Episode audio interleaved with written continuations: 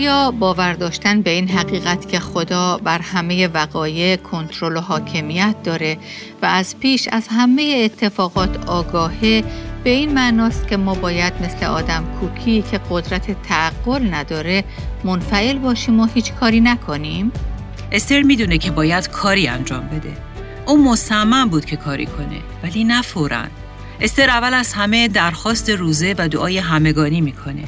چون اون می‌دونست که چقدر عاجزانه به هدایت و حکمت خدا احتیاج داشت تا هر قدمش کاملا هماهنگ با تدارکات پشت پرده خدا باشه. شنوندگان عزیز با برنامه دیگر از پادکست دلهایمان احیا کن با صدای سابرینا اصلان در خدمت شما دوستان گرامی هستیم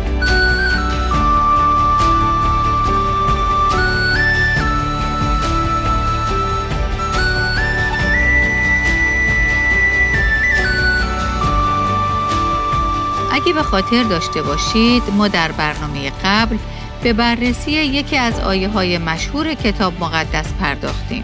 در این بخش دیدیم که استر ملکه درون قصر زندگی می‌کنه و مردخای به او پیغامی میفرسته.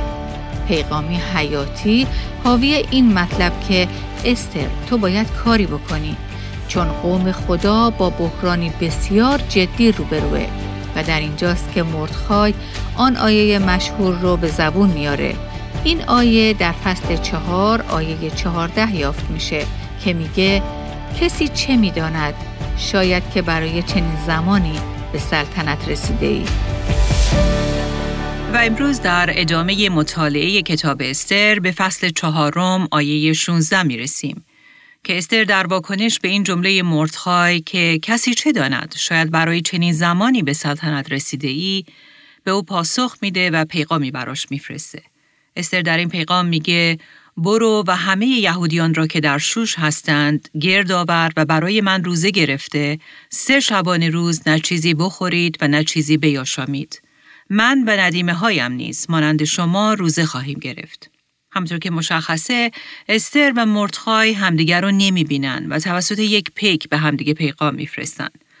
مردخای در بیرون از دروازه شهر در پلاس و خاکستر در حال عزاداری و ماتمه و نه فقط او بلکه همه یهودیان هم در حال گریه و زاری و سوگواری و ماتم هستند. و حالا استر می‌دونه که باید کاری انجام بده. او مصمم بود که کاری کنه ولی نه فوراً. استر اول از همه درخواست روزه و دعای همگانی می‌کنه. چون اون می‌دونست که چقدر عاجزانه به هدایت و حکمت خدا احتیاج داشت تا هر قدمش کاملا هماهنگ با تدارکات پشت پرده خدا باشه. جالبه که او در قصر زندگی می‌کنه ولی واکنش او نسبت به این حکم صادر شده شوم و مرگبار کاملا در تضاد با افراد دیگه قصر از جمله هامان و پادشاهه.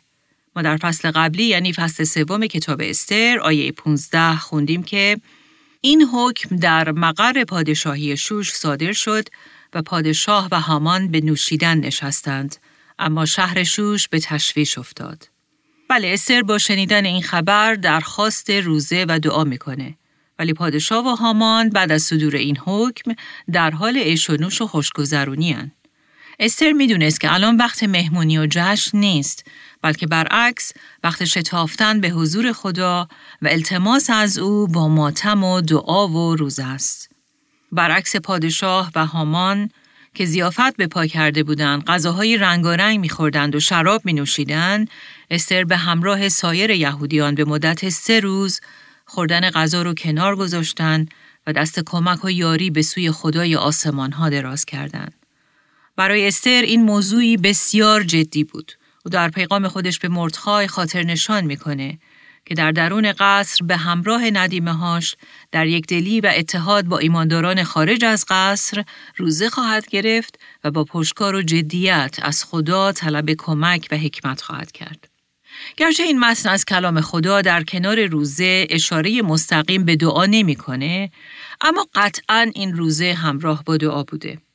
اونها روزه گرفتند تا دلهای خودشون رو به خدا معطوف کنند و در دعا عجز و ناتوانی و شرایط بقرنجی رو که در اون گیر کرده بودند رو به حضور خدا بیارن و از او شجاعت و حکمت بطلبند. اونا در دعا میبایستی از خدا به طلبن تا قدرت و فیض مافوق طبیعی خودش رو جاری کنه و دل پادشاه رو عوض کنه.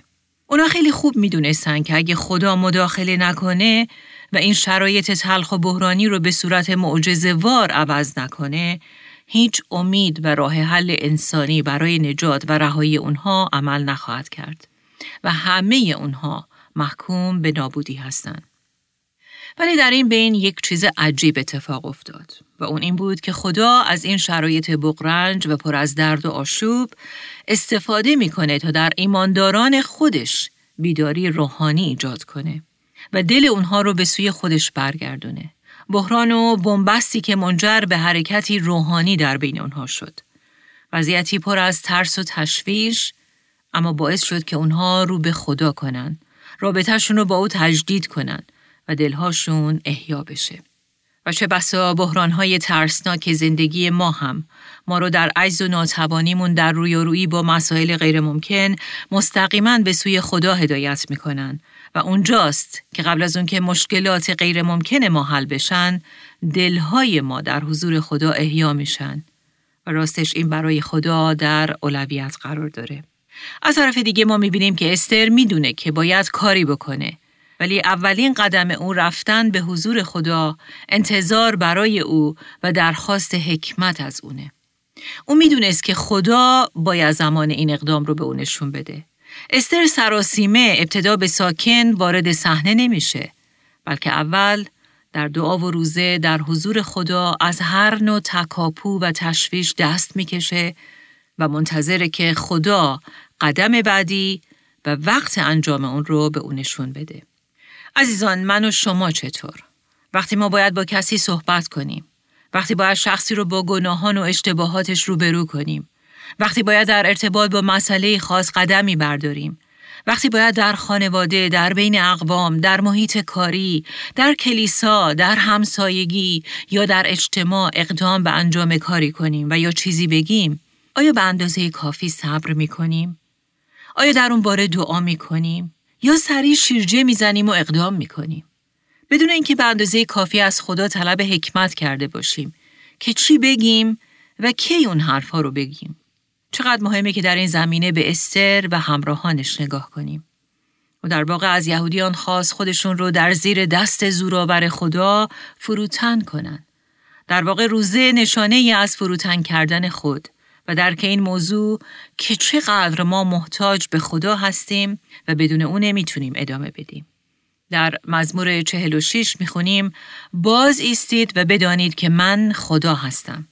وقتی که ما به آخر خودمون می‌رسیم در روزه و دعا در واقع از هر حرکت انسانی و توسل به راه حلهای منطقی باز می و حکمت و راه حل الهی رو می طلبیم و به او اعلام می کنیم که خداوندا تو تنها امید ما هستی و اگر تو مداخله نکنی کار ما تمومه. در این بین چقدر مهمه که از دیگران هم دعوت کنیم تا به ما ملحق بشن و در دعا و روزه همگانی و فروتنی و توبه حقیقی همه با هم طالب مداخله الهی باشیم. استر می‌دونست که به تنهایی جرأت و شهامت و حکمت برای رویارویی با این موضوع رو نداره و از دیگران می‌خواد که به طور جدی برای این موضوع در روزه و دعا متحد بشن. آیا ما افرادی رو در اطراف خودمون داریم که ما رو با قدرت دعا و شفاعت در اتحاد با دیگر ایمانداران به حضور خدا بلند کنن؟ کسانی که نبرد دعا رو جدی می‌گیرن، به قدرت اون باور دارن و حاضرن که با التماس تمام در هر وقت در آسمان رو بکوبن. استر کاملا به این قدرت اسرارآمیز الهی واقف بود. حالا دیگه مسئله اونقدر جدی بود که اونها میبایستی هویت نژادی خودشون رو به عنوان یک یهودی فاش کنن و با هم در اتحاد وارد این نبرد بشن. جالبه که استر به مردخای میگه برو و همه یهودیان رو که در شوش هستند گردآور. مفسرین کتاب مقدس بر این باورند که در اون زمان در پای تخت فارس یعنی شهر شوش بالغ بر نیم میلیون یهودی ساکن بودند. و حالا تصور کنید که همه این یهودیان با هم جمع بشن و روزه بگیرند و دعا کنند و متحدن از خدا بطلبند تا در این بحران پیش اومده مداخله کنه و کاری انجام بده. تصور کنید که امروز ما ایمانداران در اجتماعات، در کلیساها، در سراسر دنیا با هم متحدن، با یکدلی، با عجز و درماندگی و با التماس تمام حاضر باشیم که خیلی چیزا رو کنار بذاریم و به جای اون در روزه و دعا از خدا استدعا کنیم که در نابسامانی های این دنیای گناهالود مداخله کنه و دست معجزه‌گر خودش رو دراز کنه، شفای خودش رو صادر کنه و اهداف الهی خودش رو به کمال برسونه. قطعا در این چنین حرکت هایی قدرت فوق زیادی نهفته است. این عزیزان کلام خدا من و شما رو دعوت می‌کنه تا در شرایطی که لازمه چیزی بگیم، کاری بکنیم یا کسی رو با انتخاب های اشتباه یا گناه آلودش روبرو کنیم، بهتره که قبل از هر اقدامی اول باز به ایستیم و دعا کنیم و حتی در بعضی شرایط روزه و دعا داشته باشیم. وقتی که رفتارهای اشتباه و یا گناهالود در همسرمون می‌بینیم، در بچه هامون می‌بینیم، در همکارمون می‌بینیم، در دوستمون می‌بینیم و یا در کلیسا می‌بینیم، قبل از برداشتن هر قدمی برای اصلاح و یا روبرو کردن اون شخص با اشتباهش، اول به دعا و روزه وقت بدیم. و در اون ایام از خدا بخوایم که به ما حکمت و قوه تمیز و تشخیص خودش رو ببخشه، اراده خودش رو بر ما آشکار کنه و زمان انجام این کار رو هم به ما نشون بده.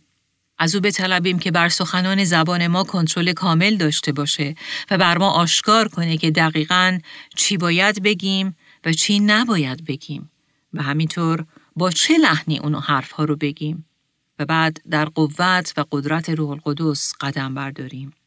این دقیقا همون چیزی بود که استر انجام داد.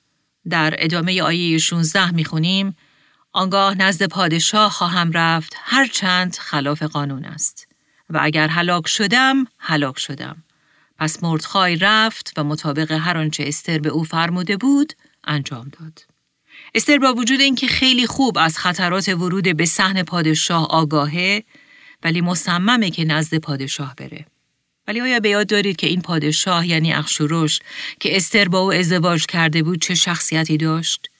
او آدمی بسیار بدخلق و خشمگین بود که اگر چیزی برخلاف میلش انجام می‌شد مثل نارنجک منفجر می‌شد. او فوقالعاده سریع واکنش نشون می‌داد بدون اینکه با دوراندیشی عواقب غیرقابل جبران اون رو سنجیده باشه. درست مثل افرادی که اول حرف می‌زنن و یا کاری می‌کنن و بعد فکر می‌کنن.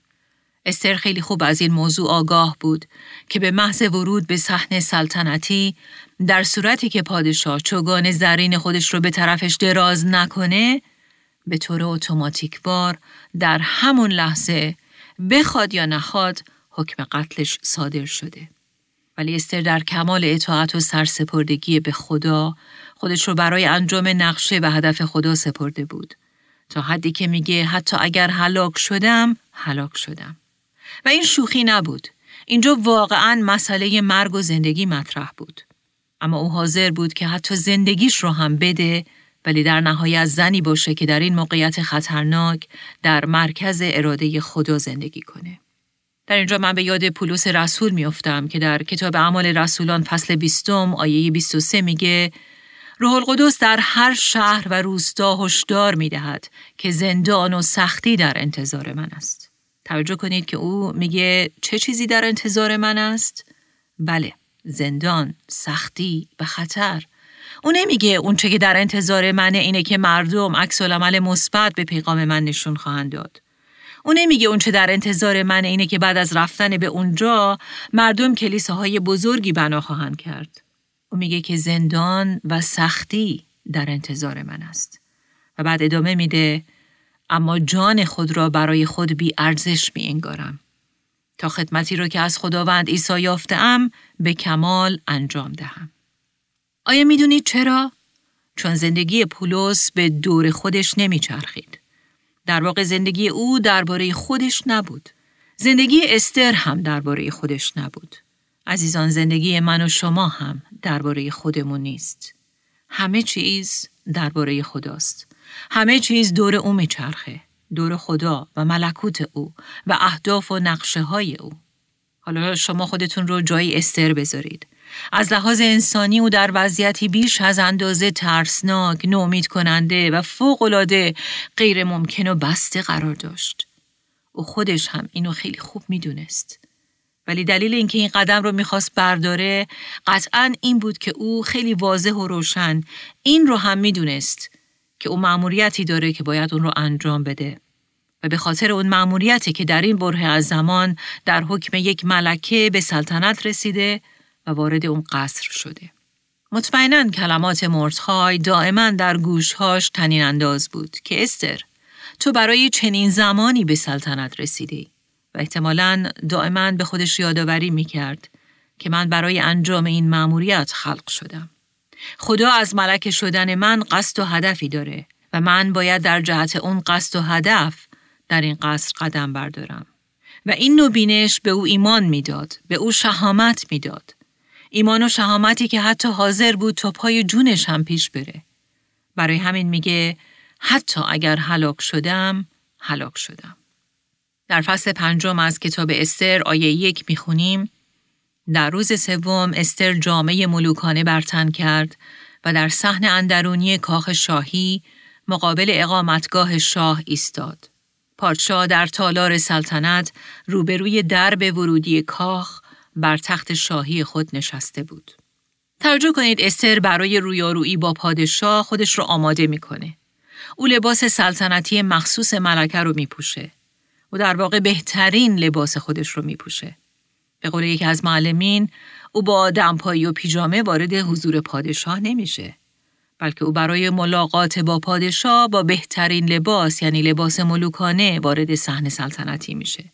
او می‌خواد که هر چیزی که ممکن بود حواس پادشاه رو در جهت منفی پرت کنه به طوری که او بابتش بهانه تراشی کنه رو از سر راه برداره. و برعکس او می‌خواد که توجه پادشاه رو به طور کامل به طرف خودش و در نتیجه سخنانش جلب کنه. پس تا حد امکان خودش رو به صورتی که برازنده یک ملکه باشه آماده می‌کنه.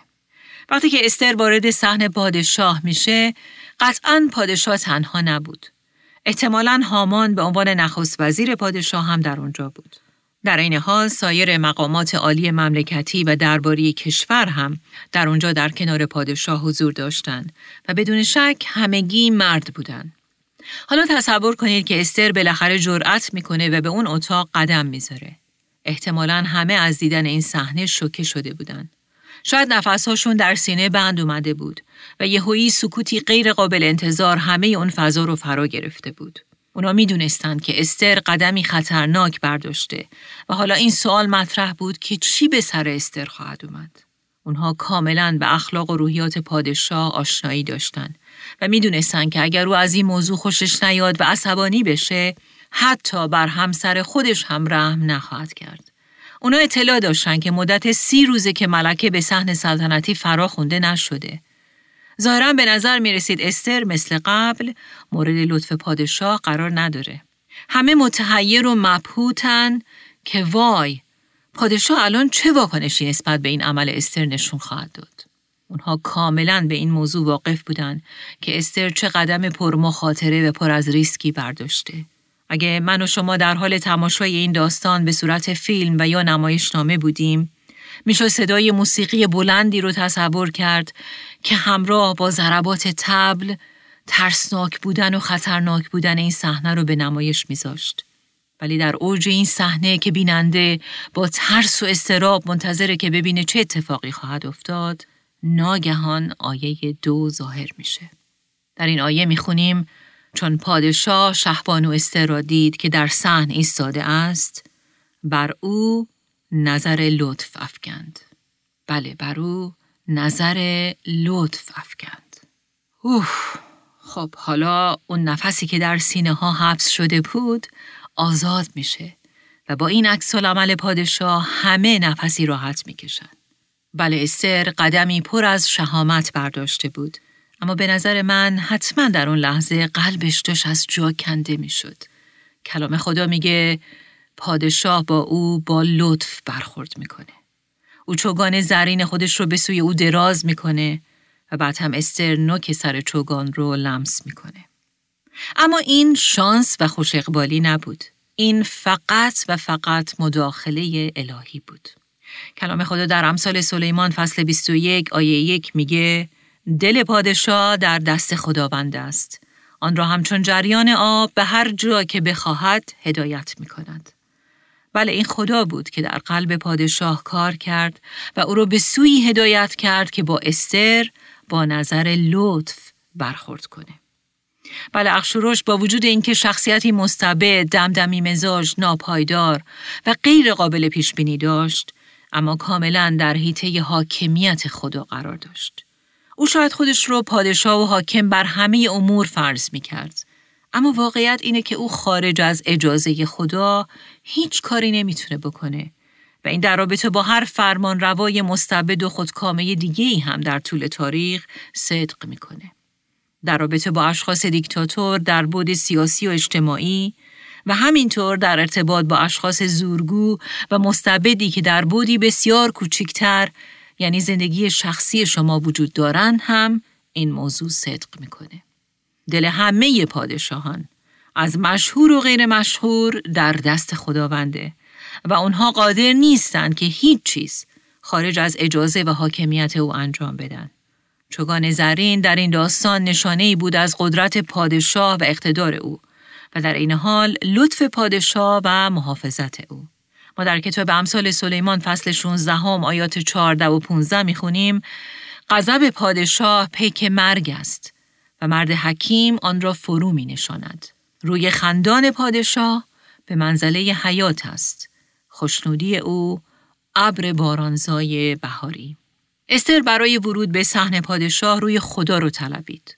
او با حکمت و شهامت وارد حضور پادشاه شد. حالا بینیم که روی خندان پادشاه که نشانه حیات و زنده ماندن او بود بر استر ظاهر میشه. استر نظر لطف و توجه پادشاه رو بر خودش جلب کرده بود و به همین دلیل در فصل پنجم کتاب استر آیه سه اخشوروش بهش میگه ای شهبانو استر تو را چه شده است؟ درخواست تو چیست؟ حتی اگر نیمی از مملکت باشد به تو داده خواهد شد. قطعا به هیچ وجه درست نیست که اخشورش پادشاه رو به خداوند اون شاه مقدس آسمانی تشبیه کنیم. ولی در این متن من می‌خوام توجه شما رو به موضوعی مهم و بسیار با ارزش جلب کنم و اون اینه که ما ایمانداران به مسیح هم تنها به خاطر لطف و فیض خداونده که به حضور مقدس خدا اجازه ورود پیدا می‌کنیم. تخت او تخت فیض و رحمت نامیده شده و او به ما میگه بیا به حضور من وارد شو. به تخت پادشاهی من که تخت فیض و رحمته به اون نزدیک شو. بیا محبوبه من، ملکه من. چی شده؟ درخواست تو چیه؟ و من اون رو به تو عطا خواهم کرد. و این چه حقیقت با ارزشیه. و بعد می‌بینیم که استر در آیه چهار پاسخ میده اگر پادشاه را پسند آید امروز همراه با هامان در زیافتی که برای پادشاه بپا کرده ام حضور یابد. استر با حکمت و استراتژی که خدا به او داده بود بدون هلزدگی و شتاب دقیقا می‌دونست که چه کار داره می‌کنه. در آیات پنج تا هشت پادشاه در پاسخ به درخواست استر میگه هامان را به زودی بیاورید تا طبق سخن استر عمل کنیم. پس پادشاه و هامان به زیافتی که استر به پا کرده بود رفتند. هنگام نوشیدن شراب پادشاه از استر پرسید خواهش تو چیست که به تو داده خواهد شد و درخواست تو کدام است؟ حتی اگر نیمی از مملکت باشد برآورده خواهد شد. استر پاسخ داد خواهش و درخواست من این است که اگر پادشاه بر من نظر لطف افکند و اگر پادشاه را پسند آید که خواهش مرا اجابت فرماید و درخواستم را به جای آورد پادشاه و هامان فردا نیز در زیافتی که برای ایشان به پا خواهم کرد حضور یابند. آنگاه امر پادشاه را به جا خواهم آورد. دو نکته مهم در اینجا در حال اتفاق بود. یکی در سطح الهی و دیگری در سطح انسانی. ظاهرا خدا به استر حکمتی بخشیده بود که بدون اینکه از اتفاقات آینده ذره ای خبر داشته باشه ولی تحت هدایت خدا از گفتن درخواستش در اون روز خودداری کنه. چون بدون اینکه بدونه در تدارک الهی قرار بود اون شب یک اتفاق مهم رخ بده. اتفاقی که سایر قطعات این داستان رو به طوری شگفتانگیز در کنار هم قرار می‌داد. و استر اصلا از اون خبر نداشت. استر بدون اینکه خبر داشته باشه که خدا در پشت صحنه چطور این داستان رو کارگردانی کرده به عنوان یک انسان واکنشی از خودش نشون میده که قابل تحسینه و اون اون روحیه خودداری، خیشتنداری، عدم شتاب و حلزدگیشه. یکی از ویژگی های عجیب شخصیت استر که در این کتاب راستش توجه منو به خودش خیلی جلب کرده ویژگیه که در خودم و دیگران اون رو به ندرت می‌بینم. استر در وسط شرایطی بسیار بحرانی قرار داشت. شرایطی فوق العاده استراری. ولی خیلی حکیمانه مواظبه که هرچی که به فکرش می‌رسه رو بلافاصله به زبون نیاره. او بدون اینکه هل کنه مراقبه که کی حرف بزنه و کی ساکت بمونه. استر با کمک خدا تشخیص داد که الان نه جاشه و نه وقتشه که چیزی بگه. بنابراین او با صبر و بدون شتاب در حالی که مواظب اشتباه نکنه با تدبیر قدم برمیداره. او زنی نیست که با دقل بازی و گول زدن شوهرش اهداف خودش رو پیش ببره. او زنیه که با حکمت و تدبیر و مراقبت می‌خواد قدم برداره. من و شما چطور رفتار می‌کنیم؟ من باید شخصا اعتراف کنم که موقعیت های بیشماری بوده که با شرایطی روبرو شدم که احساس کردم که آخه من چیزی باید بگم، کاری باید بکنم و یا قدمی باید بردارم. و راستش خیلی زود با حل زدگی و شتاب عکس نشون دادم. در حالی که بهتر می بود کمی تعمل کنم و همه چیز رو بیشتر سبک سنگین کنم. شاید چیزی که فکر می کردم که باید گفته بشه و کاری که باید انجام بشه همگی درست بوده. اما زمان انجام اون وقت مناسبی نبوده. و قطعا وقتی که ما فکر می کنیم کارمون درسته ولی زود و با عجله اقدام به انجام اون می کنیم ممکنه نتیجه کاملا برعکس از آب در بیاد. به طوری که از انجام اون کار اگرچه کار درستی بوده ولی به خاطر اینکه اون رو در زمانی نامناسب انجام دادیم پشیمان بشیم افسوس بخوریم و به خودمون بگیم دریق ای کاش عجله نکرده بودم ای کاش صبر کرده بودم و این موضوع می‌تونه در برخورد با هر کس از جمله شوهرمون بچه ها رئیسمون، والدینمون، مادر شوهرمون، عروسمون، آشنایان و اقواممون و حتی دوستان نزدیکمون باشه. و عزیزان اینجاست که ما به ارزش و اهمیت دعا کردن قبل از هر تصمیم و قبل از هر واکنش پی می‌بریم. در این حال چقدر باید توجه داشته باشیم که قبل از به زبان آوردن حرفی با دوراندیشی خوب فکر کرده باشیم. واکنش پر از کنترل و خیشتنداری استر در این موقعیت بحرانی و استراری که عجله و شتاب در اون خیلی منطقی به نظر می رسید، فوقالعاده حکیمانه، شگفتانگیز و در عین حال تحسین آمیزه. نکته مهم دیگه ای که استر انجام میده اینه که او هدفش رو گم نمی‌کنه. استر سی روز بود که شوهرش رو ندیده بود. مسلما در طول این مدت شاید اتفاقات دیگه هم افتاده بود که استر بخواد درباره اونها با شوهرش صحبت کنه. اما او این کار رو نمی‌کنه. او مسائل رو قاطی نمی‌کنه و هدفش رو گم نمی‌کنه. او با صبر و تومنینه بر موضوعی که واقعا خیلی اهمیت داشت تمرکز می‌کنه. عزیزان در برخورد با اخش و های زندگیتون که ممکنه شوهر شما و یا هر کسی دیگه ای باشه درباره هر موضوعی که به ذهنتون می‌رسه به بحث و جدل نپردازید. چون در اون صورت اونها در برخورد با شما خودشون رو همواره درگیر با شخصی می‌بینن که می‌خواد درباره همه مسائل چه مسائل پیش پا افتاده و بی اهمیت و چه مسائل مهمتر همیشه وارد بحث بشه و این باعث میشه که وقتی نوبت به مسائل واقعا بحرانی و قابل اهمیت می‌رسه اونا دیگه به شما گوش نکنن. این به اون معنا نیست که مثلا من و شما نباید درباره مسائل کوچک و یا بی اهمیت زندگی با شوهرانمون صحبت کنیم. کاملا قابل درکه که ما زنان دوست داریم درباره همه چیز مکالمه داشته باشیم. ولی من و شما نیاز داریم که در حضور خدا در دعا و خوندن کلام این حکمت رو دریافت کنیم که لازم نیست در یک نشست درباره هر مسئله که به فکر ما خطور می‌کنه بخوایم مکالمه داشته باشیم. این عزیزان به جای اینکه همینطور پشت سر هم حرف بزنیم و انتظار داشته باشیم که مثلا شوهرمون با تعقل به همه اینا گوش بده در عوض از خدا بخوایم که به ما نشون بده اولویت صحبت ما بر کدوم موضوع باید متمرکز باشه و در این حال از خدا این رو هم بخوایم که او به ما حکمت بده تا تشخیص بدیم که کی درباره اون صحبت کنیم تا اون صحبت و مکالمه تأثیر گذار باشه و نتیجه خوبی به بار بیاره. و در نهایت عزیزان استر به همه ما می آموزه که در برخورد با اخشورش های زندگیمون در کنار خیشتنداری و روحیه کنترل بر خودمون و زبانمون ما بیشتر از هر چیز دیگه به حکمت خدا و تدبیرات او نیاز داریم. حکمت و تدبیری که قبل از رویارویی با بحرانها اون رو در دعا کسب می کنیم. و خدا رو شکر که خدا قول داده که در برخورد با اخشورش ها به ما حکمت ببخشه تا بدونیم کی حرف بزنیم و کی حرف نزنیم. وقتی زمان اون می‌رسه که چیزی باید بگیم بدونیم که چی باید بگیم. همونطور که در مزمور 32 آیه 8 هم می‌خونیم که خدا به ما وعده میده که تو را حکمت خواهم آموخت و به راهی که باید رفت ارشاد خواهم نمود و تو را به چشم خود که بر توست نصیحت خواهم فرمود.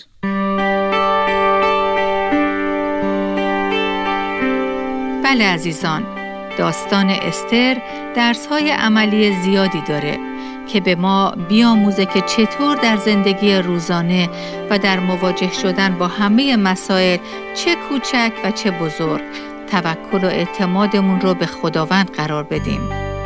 همینطور که دیدید در برنامه امروز ما با شخصیت بسیار شریر هامان آشنا شدیم.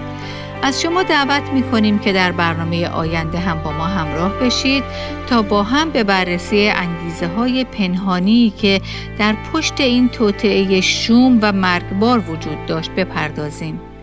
و به این ترتیب انگیزه های پنهانی خودمون رو هم محک بزنیم. و حالا بیایید با هم دعا کنیم. خداوندا متشکریم برای این شهامت. و تدبیر قابل تحسینی که به این زن یعنی استر بخشیدی. عطا کن که ما هم در بحرانها روحیه عجول و شتاب زده خودمون رو کنار بگذاریم و قبل از صحبت با اخشورش های زندگیمون اول با تو صحبت کنیم. حکمت تو رو کسب کنیم و بر حسب زمان بندی تو اقدام به صحبت کنیم. و در نهایت هر قدمی رو با هدایت روشن تو و با شهامتی که تو میبخشی برداریم. باشه که مثل استر زندگیمون به دور محور تو به چرخه نه خودمون. تا به وسیله ما ملکوت تو بیاد و اراده تو چنان که در آسمان بر زمین هم کرده بشه.